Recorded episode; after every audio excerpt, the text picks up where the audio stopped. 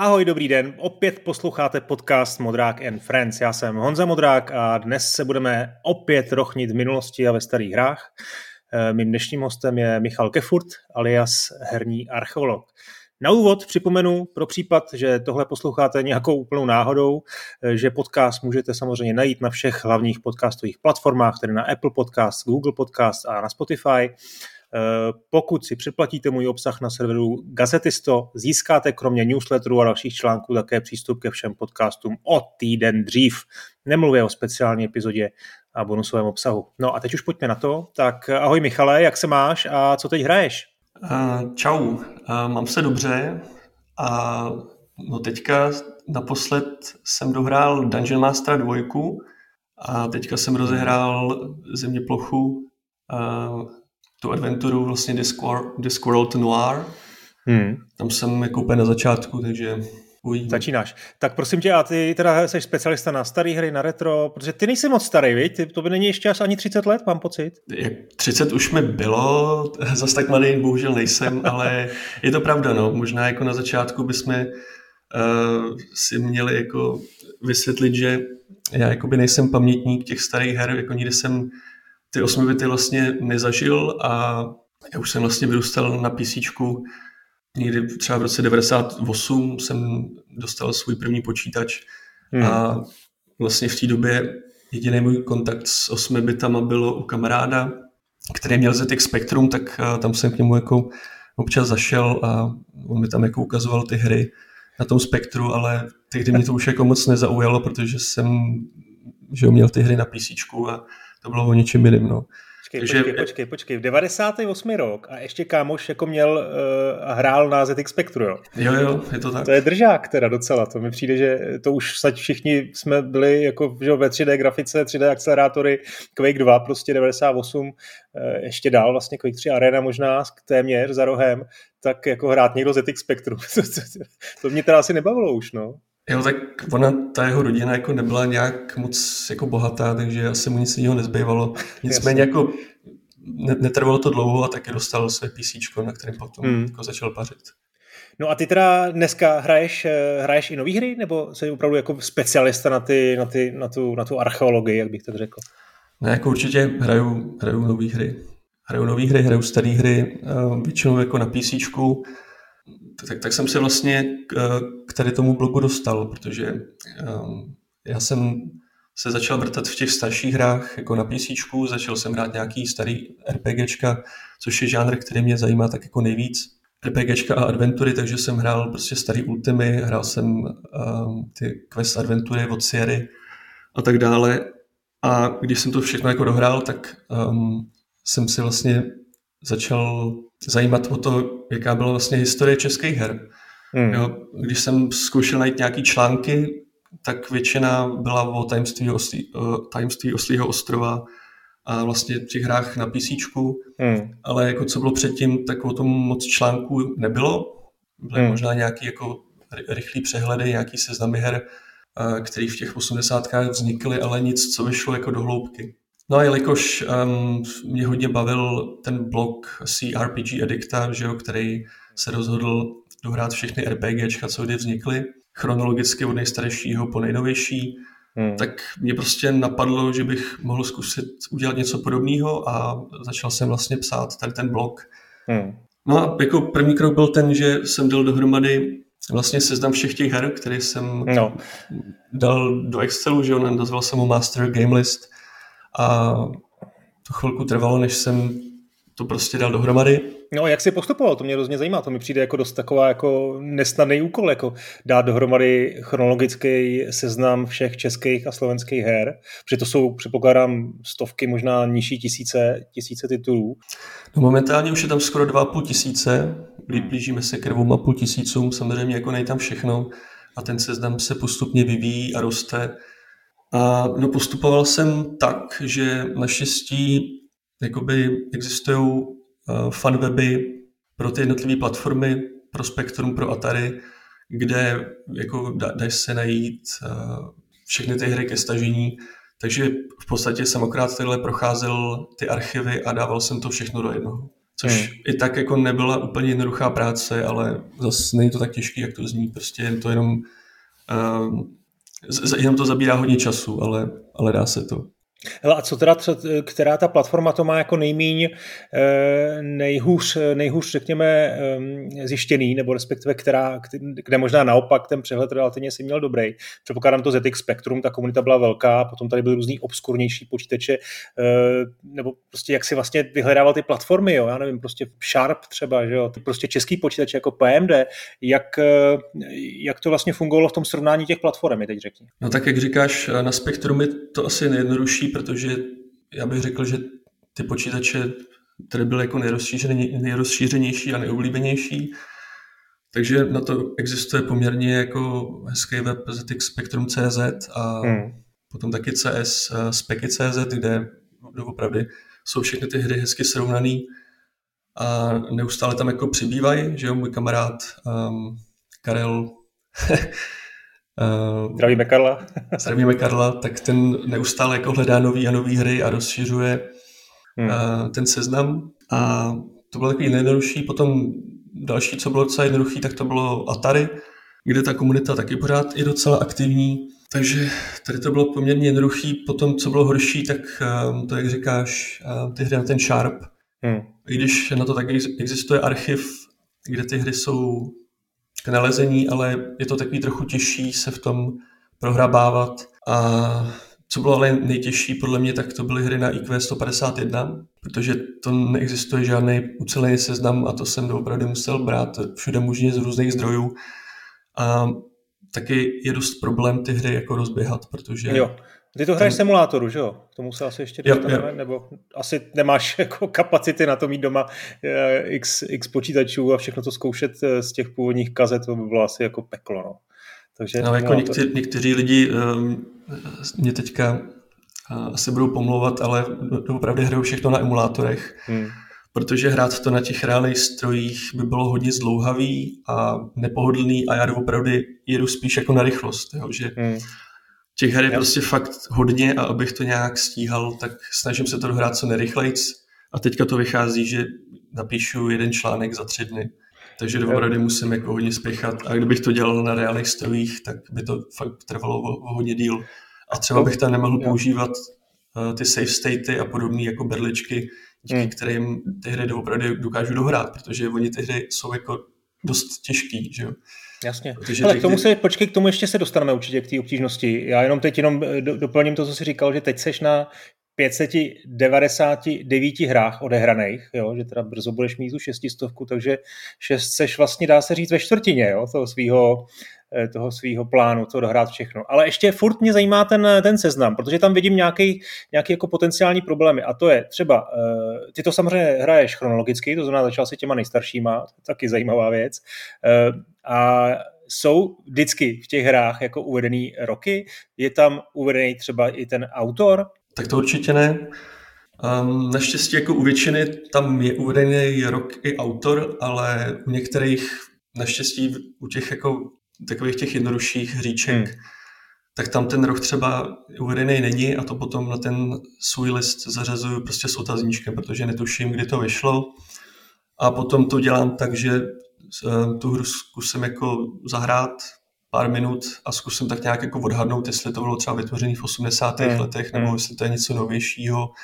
A podle toho se rozhodu, jestli to třeba zařadím do toho svého seznamu, takže já třeba jedu ty hry z roku, dejme tomu 91, a když zbyde trochu času, tak tam zařadím i hry mm. s neznámým datem vydání. No a co se týče toho autora neznámého, protože to taky může, může být eh, problém, eh, pokud jde o tu zemi původu, že jo? protože často ve spoustě případů jsem si jistý, že prostě nějaký hry někdo vzal, předělal je, nejenom je přeložil do češtiny, dal tam prostě třeba svůj copyright, své jméno a ve skutečnosti to může být prostě hra nějaká jako velká originálka. Nakonec se tady k tomu dostaneme prostě Manic Miner a podobně. Tak jak eh, přistupuješ k tomuhle, jak vlastně si ověřuješ to autorství? No to máš pravdu, že to je trošku problém, no tohle. Jako většinou se to nějak dá poznat. Jo, když tam je třeba použita nějaká fakt dobrá grafika, tak zjist, jako dojde mi, že to asi nevytvořili tady hmm.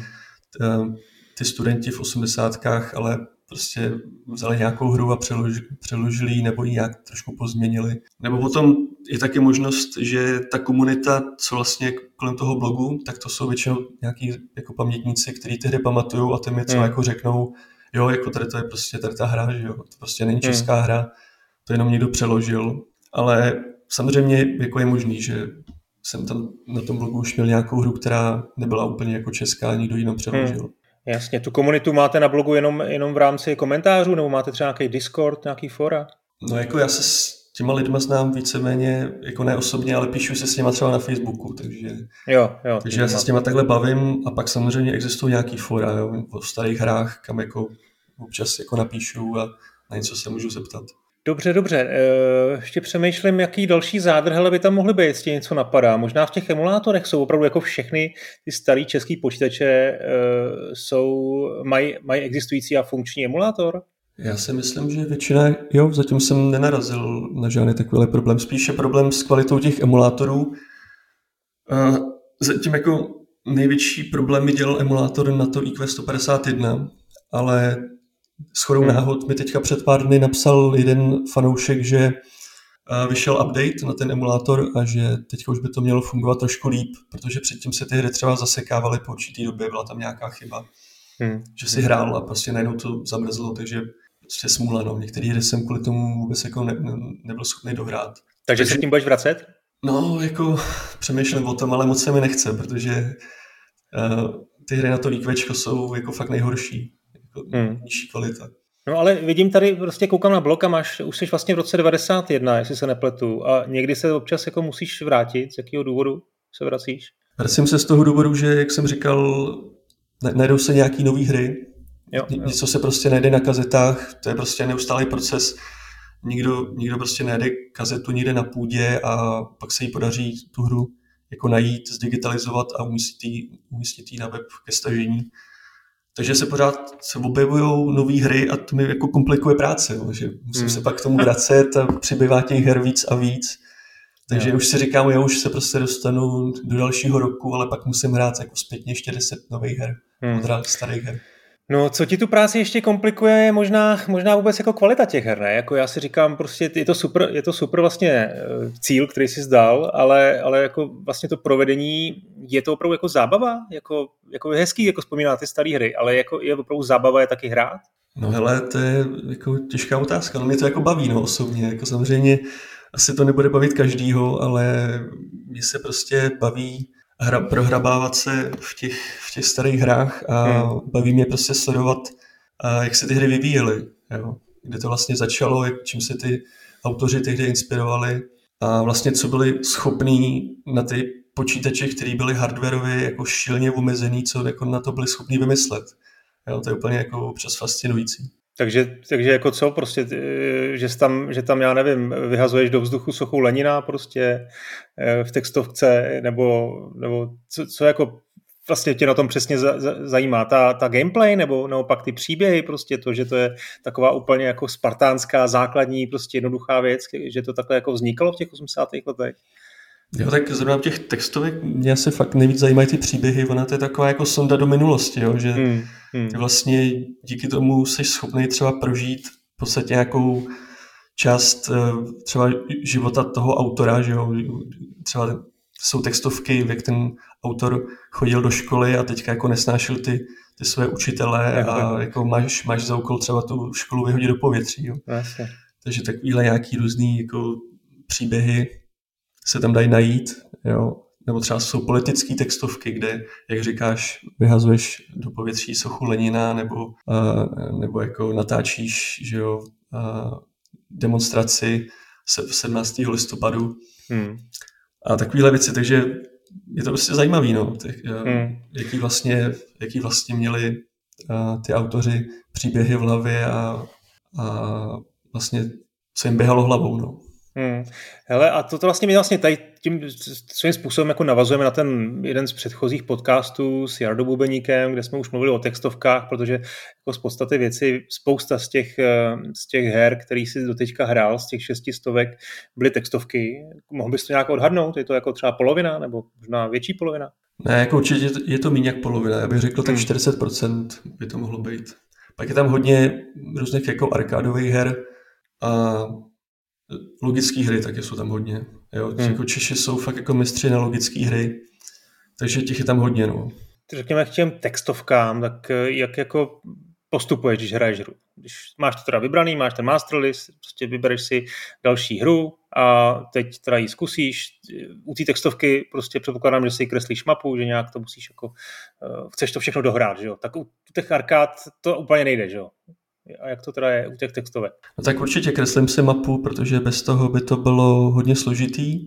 Ta mapa to hodně ulehčuje. No. A potom, jako samozřejmě v těch textovkách občas jsou tam fakt jako nějaký šílený hádanky, nebo musíš tam napsat vel, hodně specifický příkaz, aby se dostal dál.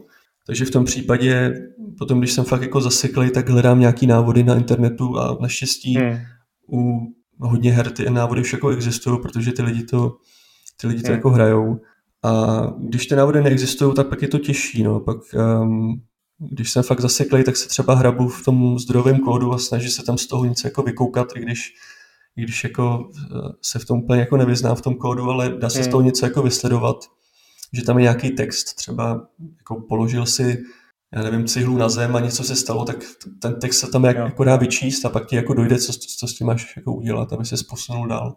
No a e, můžeš teda nějakým způsobem jako schrnout ty textovky, které doteďka, doteďka si hrál, jaký byly fakt jako třeba největší, nebo protože my jsme na to narazili zase s Jardou, prostě je tam, je tam samozřejmě problém v paměti těch 8-bitových počítačů, že se tam toho příběhu tolik nevejde, těch lokací, tak e, bylo tam něco, co tě zaujalo e, jako opravdu třeba obtížností nebo rozsahem? No naštěstí, jak říkáš, tak eh, většinou ty autoři byli omezený tou pamětí toho počítače, což bylo 48 KB, takže možná jako díky bohu, že nebyli schopni udělat jako nic ještě většího a složitějšího.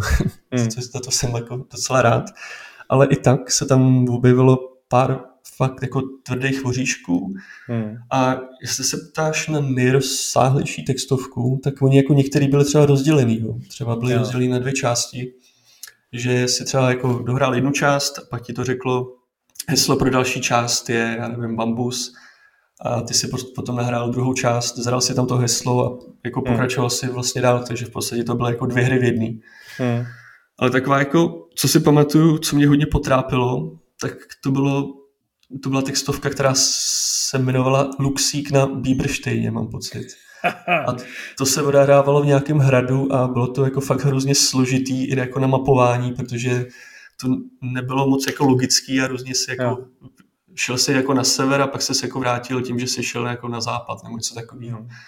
A jako vytvořit tu mapu bylo fakt jako peklo, to si jako pamatuju do dneška. A jsi fakt jako zaputilý v tom, že prostě přes to vlak nejede, že to jako musíš dohrávat?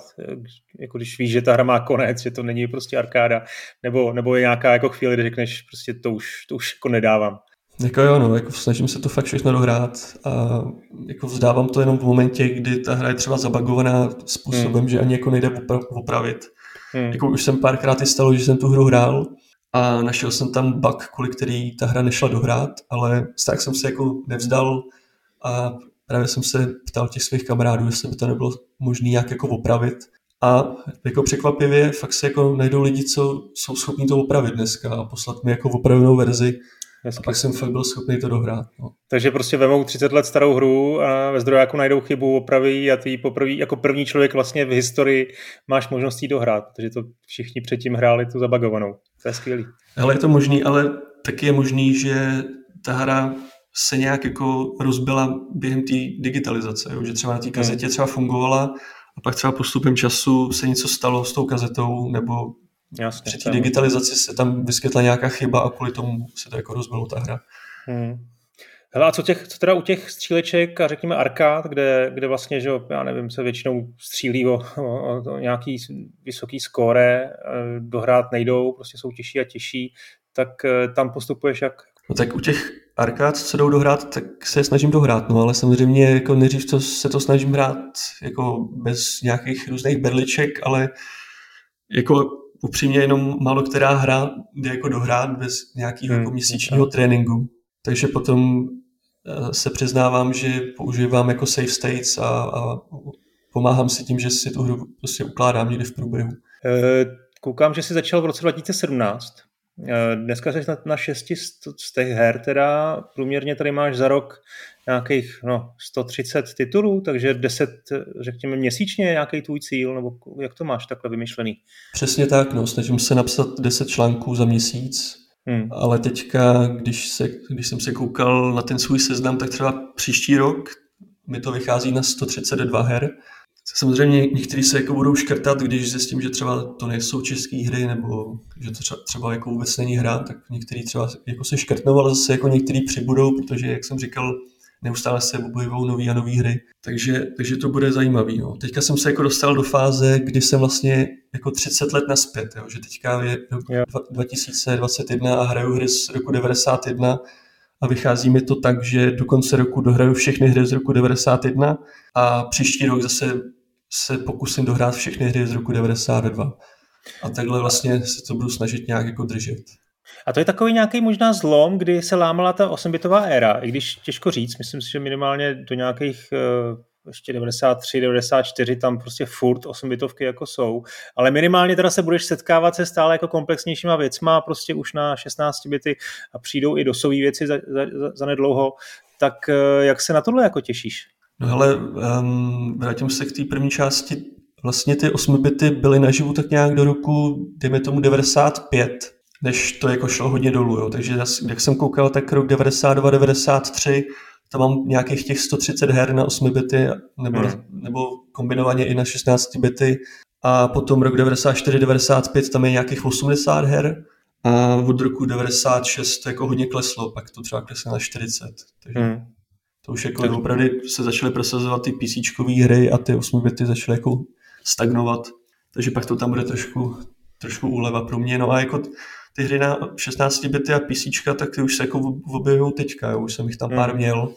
A samozřejmě hmm. těším se na jako hodně. No. Já jsem původně jako plánoval hrát jenom hry na PC, ale pak jsem nějak změnil názor a řekl jsem si, mohl bych jako zahrát i nějaký hry na 8 bity, a nakonec to dopadlo tak, jak to dopadlo, že jsem jako se rozhodl dohrát úplně všechny hry. Uh, takže vlastně jinými slovy čekajte ještě dva roky, 8 bitů minimálně, plus minus, někde tam občas si uděláš nějakou, nějaký výlet na Amigu nebo, nebo i na PC, ale bude to ještě furt 8 bitový.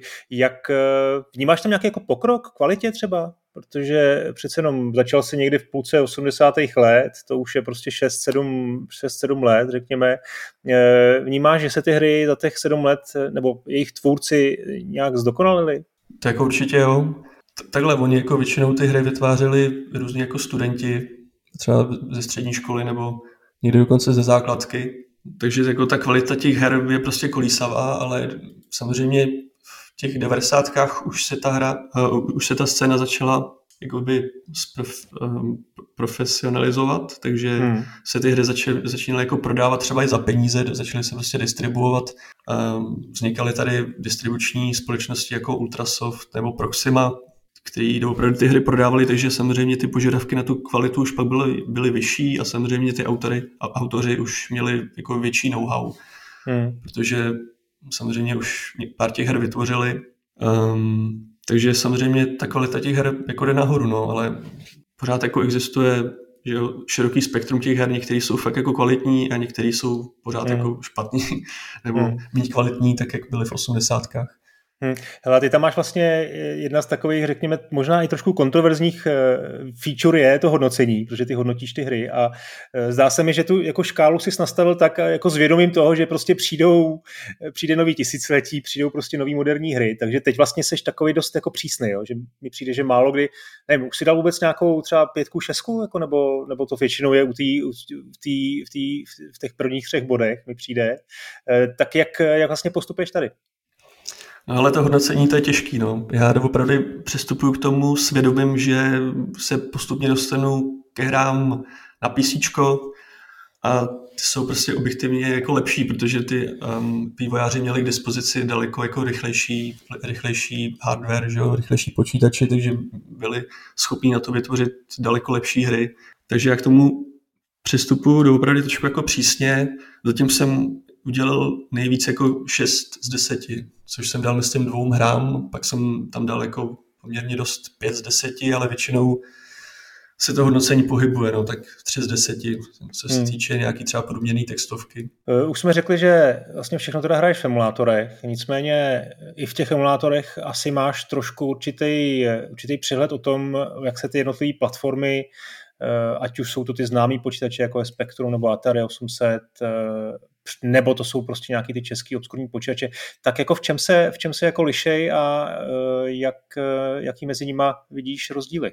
No tak určitě ten rozdíl mezi 8-bitovými a 16-bitovými platformami je, je prostě obrovský. No. Jako, prostě ty výváři měli dispozici daleko víc paměti, měli rychlejší procesor a tak dále, takže samozřejmě graficky je to prostě někde jinde. Na těch 16 bitech je možný používat myš na většině, takže je to ovládání prostě pohodlnější a je to prostě jak z jiného světa. No.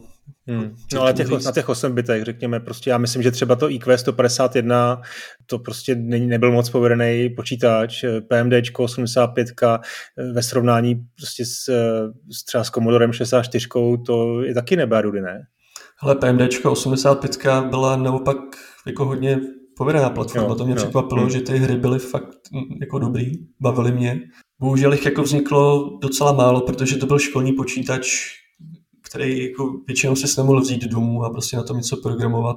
Takže na to tvořili hry jenom velice jako úzký, úzký okruh autorů, ale jinak ten počítač byl jako dobrý, byl povedený a ty hry byly dobrý. Um, na to IQ, to je právě pravý opak, tam to bylo úplně příšerný, to byl jako fakt jako hrozný počítač, ale jako samozřejmě musíš to brát v kontextu doby, že, Jasně, no. že ten, ty lidi, co ten počítač jako navrhli, tak museli vycházet z toho, co bylo dostupné, takže používali součástky, které které byly dostupné za minulého režimu a to byl prostě hrozný problém jako sehnat, sehnat něco, něco slušného. Takže, hmm. takže tak, no. Jasně. Hele, a narazil jsi tam na nějaký jako úplně jako obskurní počítač, prostě třeba počítač, na který vznikla jedna hra. Já vůbec teď jako nevím, jo, fabuluju nějaký prostě možná jako sálový počítače tehdy, který vůbec jako vlastně na hry nebyly určený, nebo, nebo něco fakt, co, čeho se prodalo pár kusů, vůbec vlastně nebylo rozšířený. Eh, na to asi pak není emulátor, že jo, takže to máš smůlu. Hele, asi bych zmínil ZX 81, což je předchůdce ZX hmm. Spectra hmm. a to právě jako nebyl úplně počítač, který byl určený ke hraní, protože pokud vím, tak to uměl zobrazovat jenom text, ale i přesto lidi byli schopni to nějak hacknout a udělat na to hry. A na to mám pocit, že jsem hrál jenom jednu hru a to byl právě ten Minic Minder. Hele, a co třeba jako úplně pro ní hrát, to teď tady jako se snažím nějak najít. Ty jsme teda v roce 87, jo, nebo ne, to asi blbost, to ještě musí být daleko, daleko předtím. Jaká byla teda jedna z těch prvních her, jestli máš před sebou ten master list? Já jsem začal v 84. myslím se hrama, ale potom jsem postupem času se dostal ke hrám i z roku 83. Jo, takže oni ZX Spectrum vyšlo v roce 82, někdy v polovině roku a Jasně. samozřejmě chvilku trvalo, než se to k nám jako nějak dostalo, že jo, protože se nad Tady počítač eh, v minulém režimu bylo jako složitý, takže ty první hry se datují nějak do roku 83 a ten Manic Miner na to ZX 81 vyšlo 84. Jo, už to tady vidím. A to jsou docela zajímavé věci z toho 84. roku, už jako nějaký prostě business, nějaká jako desková prostě hra. Jo. Eh, Fuka, že ho začal v 84. roce dělat nějaký poklad a podobně. Eh, no, no, zajímavé věci. Eh, ono taky kolem toho tvýho blogu, jak jsi už říkal, se objevila spousta lidí, se kterými teda komunikuješ, má tam takovou komunitu a napadlo mě, taky jsem toho byl svědkem, že se tam asi občas setkáš i s těma původníma vývojářema nějak, ne? To musí být taky jako hrozně zajímavý ty osudy, ke kterým tam pak se, se dostaneš, protože ty dokumentuješ celou tu hru, Eh, uděláš z ní screenshoty, to je fantastická věc. Eh, a teď prostě ti tam pod to napíše najednou autor, který to náhodou někde dostal nebo na to někdo upozornil a prostě začne jako vzpomínat, jak, jak to vyvíjel.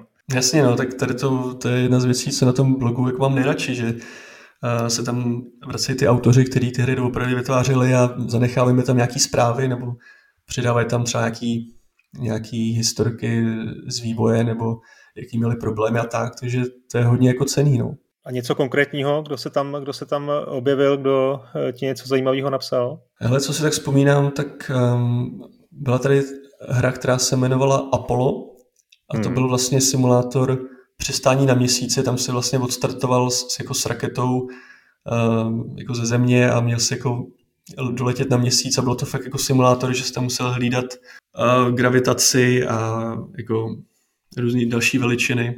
Bylo to hodně těžké a to byl vlastně autor té hry byl pan Pixa, což je vlastně kytarista z kapely Dopsená Fixa. A ten právě se to nějak dozvěděl, někdo mu to jakoby řekl a on to jako postnul na svůj Facebook.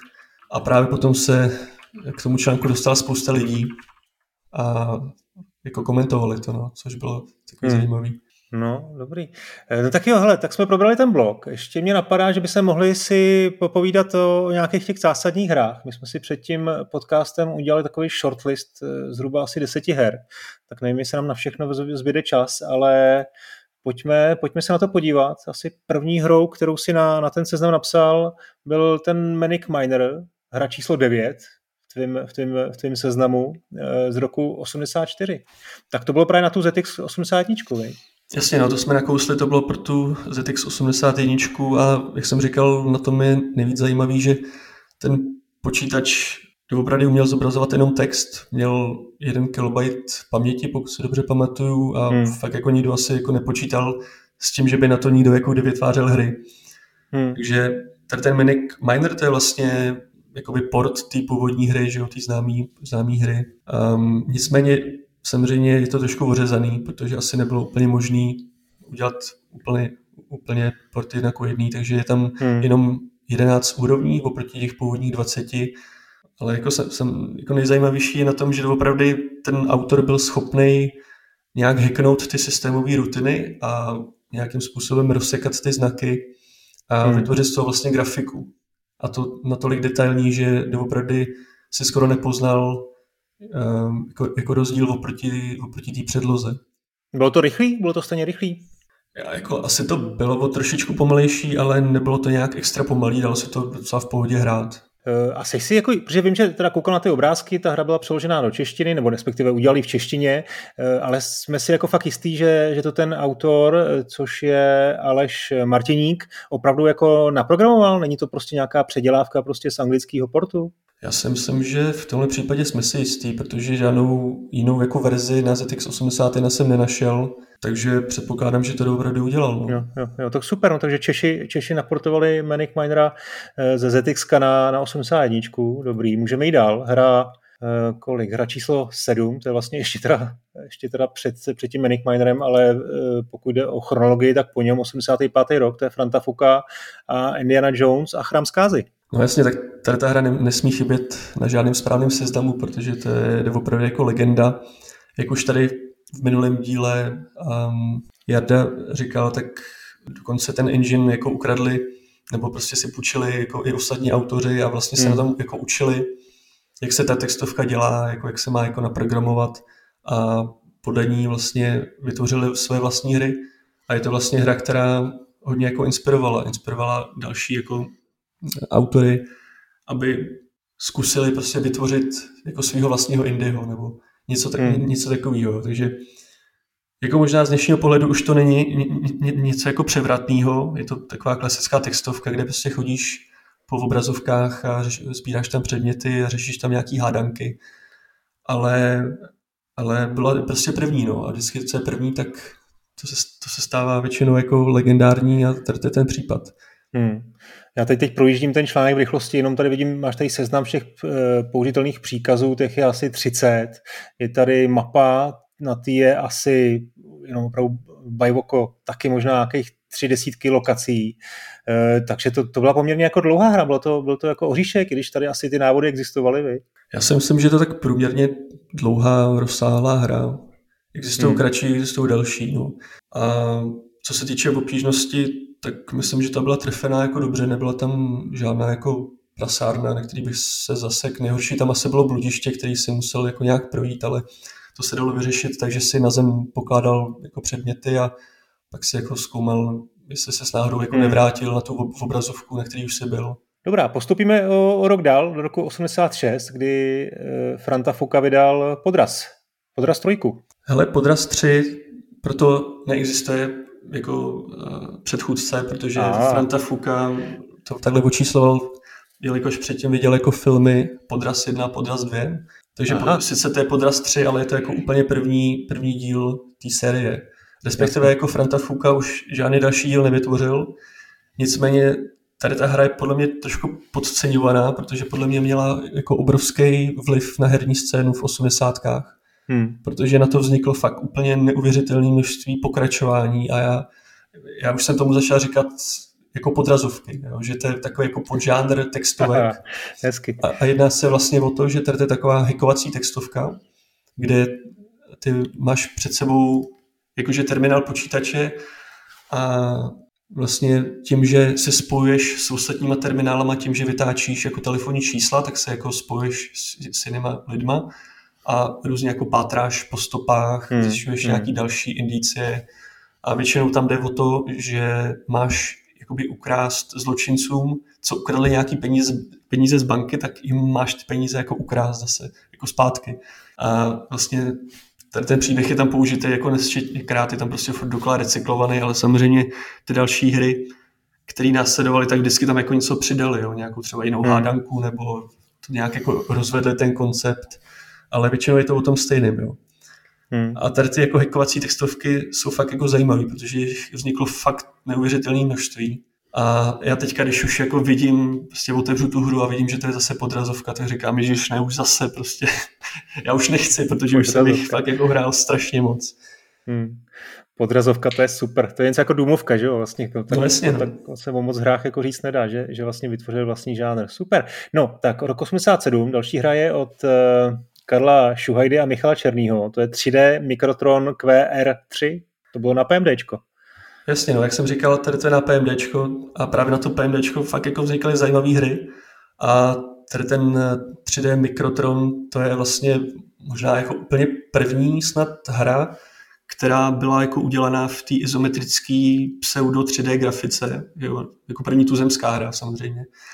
A tady, jako, tady ta grafika se podobala té grafice, která byla prvně použitá v tom, jo, v Nightlore se to jmenovalo, že jo? jo, jo, jo. V Nightlore a potom později v různých hrách jako třeba Head Over Heels a tak dále. Hmm. Takže v těch jako fakt známých, známých hrách na ZX Spectrum, tak tady to bylo použité jako poprvé v tuzemské hře a šlo tam vlastně o to, že byla nějaká planeta nějakých prostě mimozemšťanů a ty původní obyvatelé, to byly nějaký zelený mostci, co jako na té planetě zanechali několik raket, hmm. které jako byly nějak jako nebezpečný a ty si, ty si v úloze toho robota, toho mikrotrona uh, vlastně putoval po té planetě a měl si ty rakety zneškodnit. Hmm. Takže bylo to takový trošku jako logický, že jsi tam musel řešit různé hádanky, aby se k těm raketám vlastně vůbec jako dostal. A v podstatě byla to jako trilogie, že vyšly postupně tři hry a ta první hra byla taková kratší, druhá hra byla delší a třetí hra byla úplně jako největší a nejobtížnější a tam se musel starat i o zásobu své energie, že si nemohl jen tak jako se pohybovat po té mapě, ale musel si vždycky u nabíjecí stanice se zastavit a dobít si tam energii, aby se jako byl schopný pohybu. Takže to hmm. pak bylo jako fakt hodně těžký. Bohužel nebylo to úplně plynulý ten pohyb, což je taková největší nevýhoda, ale jinak je to hodně zajímavá hra, která potom jako položila základ pro další hry, o kterých se budeme za chvilku bavit. Jo, já jenom ještě tady, co mě zaujalo, je, že tady popisuješ tu hru, uh, jak bych si jako žánrově za, zařadil mezi logický survival hry. To jako v roce 87 to asi uh, v takových jako moc nebylo, ne? Jo, tak jako trošku s nadsázkou, ale jak jsem říkal, jasně, logický jasně. to bylo určitě, že musel jsem tam jako opravdu vymyslet postup, jak, jak se k té raketě dostat a jak ji zneškodnit. A ten survival, to jsem tam dal právě kvůli tomu, jak jsem zmiňoval, že si musel si jako plánovat ty cesty mezi těma nabíjecíma stanicema, abys hmm. byl schopný přežít. Dobrá, další hrou, kterou si vybral, je opět Manic Miner, tentokrát eh, z roku 87 pro PMD 85. Jo, takže další hra pro PMDčko. Uh, takhle, ona v roce 85 uh, vyšel vlastně port na PMDčko, to byl prostě port toho původního Manic Minera, um, který se vlastně lišil jenom v maličkostech. A pak hmm. tady ta hra z roku 87, to je vlastně úplně jako jiná hra. Jo. Ona sice propůjčuje si tu grafiku z toho Minic Mindera a některé ty mechanismy, ale jinak, jinak to je úplně jako nová hra, kde hmm. ty zase jako sbíráš klíče, ale ty obrazovky jsou tentokrát jako propojený, takže ty se do těch obrazovek můžeš jako vracet. Jo, a cílem je sebrat určitý počet klíčů a samozřejmě musíš se během toho vyhýbat těm různým poturám, co tam jako se pohybují, musíš tam různě skákat po žebříkách a jsou tam jako jezdící podlahy a takovéhle věci. Tyjo, 20 úrovní, eh, ne, 22 úrovní tady koukám, 140 klíčů eh, a časový limit dvě hodiny. Jak, jak to bylo těžký? Já si myslím, že ten časový limit zase takový problém nebyl, spíš byl problém jako neumřít u toho. No. Osm životů koukám. No. no. To je síla. No, Manic Miner nebyl jednoduchý, ale dal se docela, docela uh, natrénovat a tady dokonce byl i nějaký tréninkový režim, pokud se nepletu. Jo, píšeš tady. A editor, editor místností. Wow. Jo, to, to jako nebylo zase tak neobvyklý, že v těch hrách byly hmm. různý editory, což je docela zajímavý dělat jako editor do hry, co má prostě 48 KB. Hmm. Dobrá práce. Tak, tak, eh, pět, pět z deseti uh, si dal. Eh, Jet Story, další hra, 88. rok, ZX Spectrum a opět Franta Fuka. Tentokrát uh, to dělal teda už pod tou svojí bajnou značkou Cybex, Cybex Lab, uh, to znamená s Mirkem Fiedlerem, tuším. Ne, hele, Jet Story to byl vlastně primárně projekt právě Miroslava Fiedlera, Aha. A ona většinou... Fuka Franta, udělal hudbu asi. No, Fuka do toho většinou udělal hudbu. No, no a Jet, Jet Story, to je vlastně taková jako grafická, arkádová jako střílečka. A takových jako vyšlo v těch osmdesátkách několik a Jet Story jsem vybral, protože podle mě je taková jako nejzajma, nejzajímavější, nejhratelnější. Sice je pořád jako pekelně obtížná, hmm. a jako dohrát to bez nějakých jako berliček je fakt těžký, takže to bych nedoporučoval ale když člověk použije nějaký cheaty prostě na, na životy nebo třeba i na nesmrtelnost, tak podle mě je to pořád docela jako zajímavá hra. A tam jde o to, že se pohybuješ v nějaký takový jako základně, je to taková trochu scifárna a tím hmm. úkolem je se svojí raketkou zničit základnu nebo základny nepřátel. Jo. Těch je tam hmm. několik těch základen a ty na ně musíš prostě hodit bomby a zničit to. Zajímavý je, že Miroslav uh, Fiedler vydal i remake, který je k dostání na Steamu Hmm. Takže kdo by si třeba chtěl zahrát moderní verzi, tak má možnost. No, každopádně to vypadá fakt pěkně na rok 88. Uh, eh, myslím si, že už to má kvalitu takových těch západních titulů a vidím, že to je celý teda v angličtině. Uh, on tam asi teda těch slov moc nebylo, ale nějaký jako prostě meníčko a optiony tam jako byly. Uh, to mě docela zajímalo, jestli se to dostalo i na západ. No. On to potom teda vlastně vydával, že jo, možná i v celé té Evropě Ultrasoft, který po vlastně po převratu v 89. někdy na začátku 90. let uh, už se uh, jako pokoušel dostat uh, do světa některé české hry. Hele, no, Ultrasoft s Proximou potom jako v 90. máš pravdu, jako ty hry, práva na ty hry zakoupili a snažili se nějak distribuovat. Rozhodně jako v Česku České republice a na Slovensku, a, ale jestli nějak to tlačili do zahraničí, tak tím se nejsem úplně jistý. Hmm, hmm. Jo, já se tam taky snažím někoho, někoho najít, nějakého pamětníka, udělat s ním rozhovor, tak snad se to povede. E, my postupíme zase dál, zase o rok, 89. rok, ZX Spectrum a je to stále teda e, Cybex Lab, to znamená e, Miroslav Fiedler s Frantou Fukou a Tomášem Rilkem. Belegost, to, to jsem hrál, to jsem hrál na PC, člověče. No vidíš. To jsem právě vybral jako Belegost, zase není to nic jako extra převratného, ale vybral jsem to, protože podle mě je to taková po všech stránkách jako povedená textovka. Je to takový dobrý jako uh, reprezentativní jako kus. Jo, že hmm, když hmm. si chceš zahrát nějakou textovku z 80, tak bych prostě doporučil Belegosta, protože mělo to poměrně pěkný příběh, který byl založený na pánovi prstenu. Uh, mělo to docela jako povedenou, povedený zpracování, že ty hmm. tam vlastně už jako, sice pořád se to ovládalo na klávesnici, ale jako s tou klávesnicí si vlastně ovládal kurzor, se kterým si jako jezdil po obrazovce a klikal se tam na ikonky. Hmm. Jo, takže se tam tady nějaký interface. No, takže se tam pak jako přes ty ikonky vybíral ty různé příkazy, jako jdi, použij, seber a tak dále. A mělo to i docela pěknou hudbu, takže podle mě jako po všech stránkách povedená hra a potom, jak říkáš, vznikly i různé porty na to PC, což vlastně, byla to vlastně jedna z prvních úplně jako her, co u nás vznikly na PC.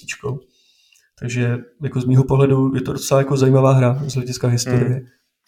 Ještě věc, co mě tady zaujala na těch obrázcích, jsou, je vlastně fond, který vypadá, že to není systémový, systémový fond, takový ten klasický, eh, a je tam i diakritika, o tom vlastně Jarda taky mluvil, že někteří ty programátoři byli schopní prostě do toho, do těch 8 bitů dostat vlastně diakritiku a že to by jako byly považovaný za machry, protože lidi mohli číst eh, tu správnou češtinu.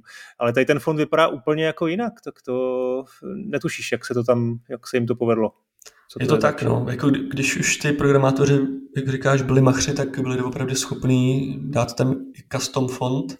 Jak se to dělalo technicky, tak to ti nepovím, ale jako nebylo to úplně, ne, nebylo to úplně šťastný. OK, jdeme dál. Tohle, tohle je velká legenda, 89. rok, PMDčko a Hlípa. Je to tak, no. Hlípa tu považuji za asi úplně nejlepší hru na 8 bity, co u nás vznikla.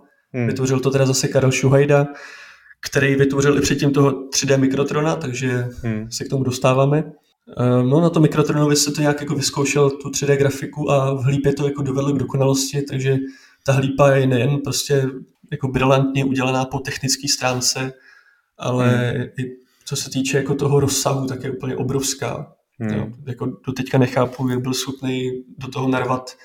Uh, mám pocit 256 místností, Hmm, jo, a bylo to jako grafický, takže ty jsi tam jako fakt chodil, prostě podobalo se to opravdu té západní produkci Head Over Heels a tak podobně. Takže zase prostě izometrická pseudo 3D grafika a ty se tam vlastně pohyboval po těch různých místnostech a jako bohužel, co se týče toho designu, tak to nebylo zase tak jako úžasný, jako třeba Head Over Heels, protože to bylo hmm. hodně jako o hledání cesty, jo. Jako ne, ne, tam žádný hádanky, ale spíš si jako vždycky vyři, měl vyřešit, jak se někam dostat. Vlastně cílem té hry bylo najít několik jako korunek, což když si přečteš ten příběh, tak to byly jako by nepřátelé, kteří se jako nemohli hejbat a ty si jako měl si jako dotknout a zničit je, čím se jako vyhrál. Hmm, hmm. No ale si všichni tomu říkají, že to jsou jako korunky, že sbíráš korunky. Takže eh, první problém byl ty korunky najít v tom šíleně jako spletitém bludišti těch chodeb nějakého toho paláce. Další problém byl se k ním jako dostat, aby se si jich jako mohl dotknout a zničit je. Jo, takže tam šlo spíš o takovýhle jako bludišťový tý pucly, než o nějaký no, prostě já, použij předmět no. a tak. Já tady koukám na tu mapu, tyhle, to teda nevím, to si zpracoval ty, to je fakt jako tam je, jak říkáš, 250 místností, teď to má e, nějakých 9 pater, jestli se nepletu, takže prostě strašně jako komplexní e, vlastně plán, odkud kam si se mohl dostat. Takže jestli, uh, jestli to byla logická hra, tak to byla hlavně logická hra na, na orientační smysl, předpokládám především, co? No jasně, říkám. No. no. To je fakt jako eh. budišťovka a tam doopravdy ani ta mapa jako není kompletní, protože ty jsi tam třeba mohl skočit uh, z toho vyššího levelu si mohl jako skočit a vždycky se někam jako dopad. Jo. Takže ty obrazovky jo, jo. byly spojeny nejen horizontálně, ale i vertikálně. Takže prostě ta mapa i když vypadá šíleně komplikovaně, tak pořád jako není kompletní, ale jako udělat na tady tu hru nějakou jako mapu, která pokryje všechno, je v podstatě nemožný. Já tady na titulní obrazovce koukám, eh, že tady je vlastně uvedeno, že to vyšlo, no, že to vydal uh, Svazarm, tak, uh, a je to 89. rok, asi netušíš, jestli tohle vyšlo jako prostě volně šiřitelný že se to jako volně šířilo, to je mi jasný, ale jestli se to pokusil eh, Karel Šuhajda eh, vlastně vydat jako komerčně, netušíš? Ale určitě ne, protože PMDčko to byl školní počítač, hmm. takže jako komerční úspěch by to určitě mít nemohl, protože ty počítače doma nikdo neměl, takže tak ty hry byly um, šířený jako freeware v podstatě. A stejně tak drtivá většina her z 80. byla prostě šířena jako freeware a ty lidi ani jako neměli Jasně, úmysl no. to nějak jako prodávat za peníze. Tam třeba... No vůbec ten koncept podle mě vůbec neexistoval. Oni ani nemohli, netušili, že by mohl software se prodávat, protože prostě to tady bylo tak jako eh, zakořeněný v lidech, že se to prostě vyměňuje a nahrává, že vůbec jako představa, že to prodávat je byla absurdní, si myslím. Přesně tak, jako ty první pokusy něco prodat to myslím bylo třeba rok 88, 89 a to opravdu byly nějaké jako jednotky prostě her, co se jako zkoušeli nějak prodávat a pak teprve v těch 90. to nabralo trošku na obrátkách, ale jinak ty lidi to doopravdy vytvářeli, protože se chtěli v podstatě předvíst jako před svýma kolegama, jakože hele, prostě jsem schopný udělat lepší hru než ty, nebo jsem schopný udělat něco jako Indiana Jones. Hmm. A nebo to taky dělali jako poctu, jo, že oni prostě Jasně. hráli nějakou hru pod fuky a říkali si jako super prostě a udělali nějaký pokračování Indiana Jones prostě na Václaváku nebo něco a tím vlastně jako, to bylo jako podsta těm, těm autorům, ke kterým oni jako zhlížili. Hmm. Já musím ještě říct osobní vzpomínku na Karla Šuhajdu, já ho znám osobně. Ne teda jako pro, autora tady těch her, protože to, že v 85. to mi bylo prostě 8, v 89. mi bylo 12, tak to jsme se neznali, ale v polovině 90. let on byl součástí naší Quakeové komunity, takže my jsme měli vlastně, já nevím, pravidelně tehdy skoro každý měsíc jsme chodili do nějakých heren nebo do, do našich domovů, prostě jsme tam s, s, si vzali počítače a hráli jsme tam prostě celý víkend Quakea. A on byl součástí, on prostě normálně tehdy, on to byl takový typický programátor, samozřejmě byl teda o deset let minimálně uh, starší než my, ale krásně do té party zapad. A já jsem tehdy vůbec neviděl, on se jmenoval Kasuha, měl takovou zkratku, my jsme si tehdy říkali samozřejmě všichni přezdívkama, tak on byl Kasuha a já až po několika letech, když jsme se pak někde viděli už jako nějaký tý jako vzpomínkový lance, tak jsem si vlastně uvědomil, hele, Karle, ty jsi vlastně vyvíjel hry, že? Ty jsi Karel Šuhajda. Jo, jo, jo, úplně jako by mimochodem, že udělal Hlípu, jednu z největších legend českých her a potom vlastně jsem mu i poslal odkaz na tady ten článek, takže potom jste tam byli nějak v kontaktu. Jo, to bylo super, no, to se mi pak ozval právě do komentářů a právě mi tam jako vyjasnil pár věcí, které se třeba z té hry jako nedalo vypozorovat, tak prostě to uvedl na pravou míru. OK, no máme tady ještě dvě hry, dvě poslední hry, co jsi vybral z té, z řekněme, top ten tvojí. To je uh, hra Multipascal 2.7, protože teď nevím, to jsou dva názvy. Multipascal 2.7 a neb Pomsta šíleného ataristy. No ale oni jako tehdy tomu ty autoři dávali jako šílený názvy. A co si tak nějak pamatuju, tak takovýhle šílený název tomu dal z nějakého důvodu, protože aby to nějak vypadalo jako víc lákavě nebo něco takového, hmm. ale jako každý tomu říká pomsta šíleného ataristy. No. A hmm. to je zase jako legenda pro ataristy. To už tady právě Jarda Bubeník říkal. To byla jo, jo. taková jako v podstatě první hra, první textovka na Atari, která opravdu byla fakt jako dobrá. Jo. A díky tomu se vlastně zase inspirovala jako další, další jako generace ataristů, kteří potom v 90. začali jak šílený vytvářet jako svoje textovky. Jo. Teďka uh, právě v tom roku 90. tam je fakt obrovský nárůst textovek pro Atari.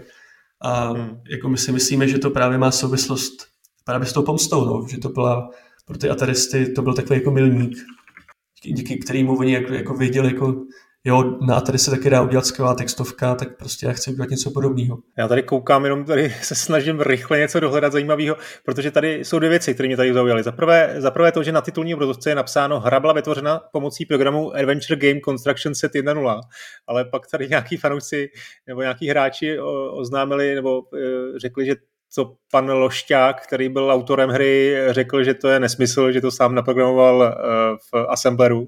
Jo, tak to je takový running joke, on vlastně ten autor si s tou udělal srandu a samozřejmě tady ten, tady ten uh, tool si, že nikdy jako neexistoval. Jo. On si jen prostě hmm. utahoval z fanoušků, nebo respektive celá ta hra byla v takovém jako uh, humorném duchu, takže, takže prostě co obrazovka, to je nějaký vtípek a tady to byl prostě jeden z těch vtípků. A potom vlastně ona na to vzniklo i jako pokračování, a, který bylo ještě jako lepší, ale to už hmm. je jako v devadesátkách a tam v podstatě pokračoval v tom. Tam jako řekl, že ten tool je ve verzi 2.0 Hmm. A ty lidi tomu fakt věřili, no. A potom se o tom jako schánili, snažili se to jako sehnat, ale samozřejmě nic takového nikdy neexistovalo. Hmm.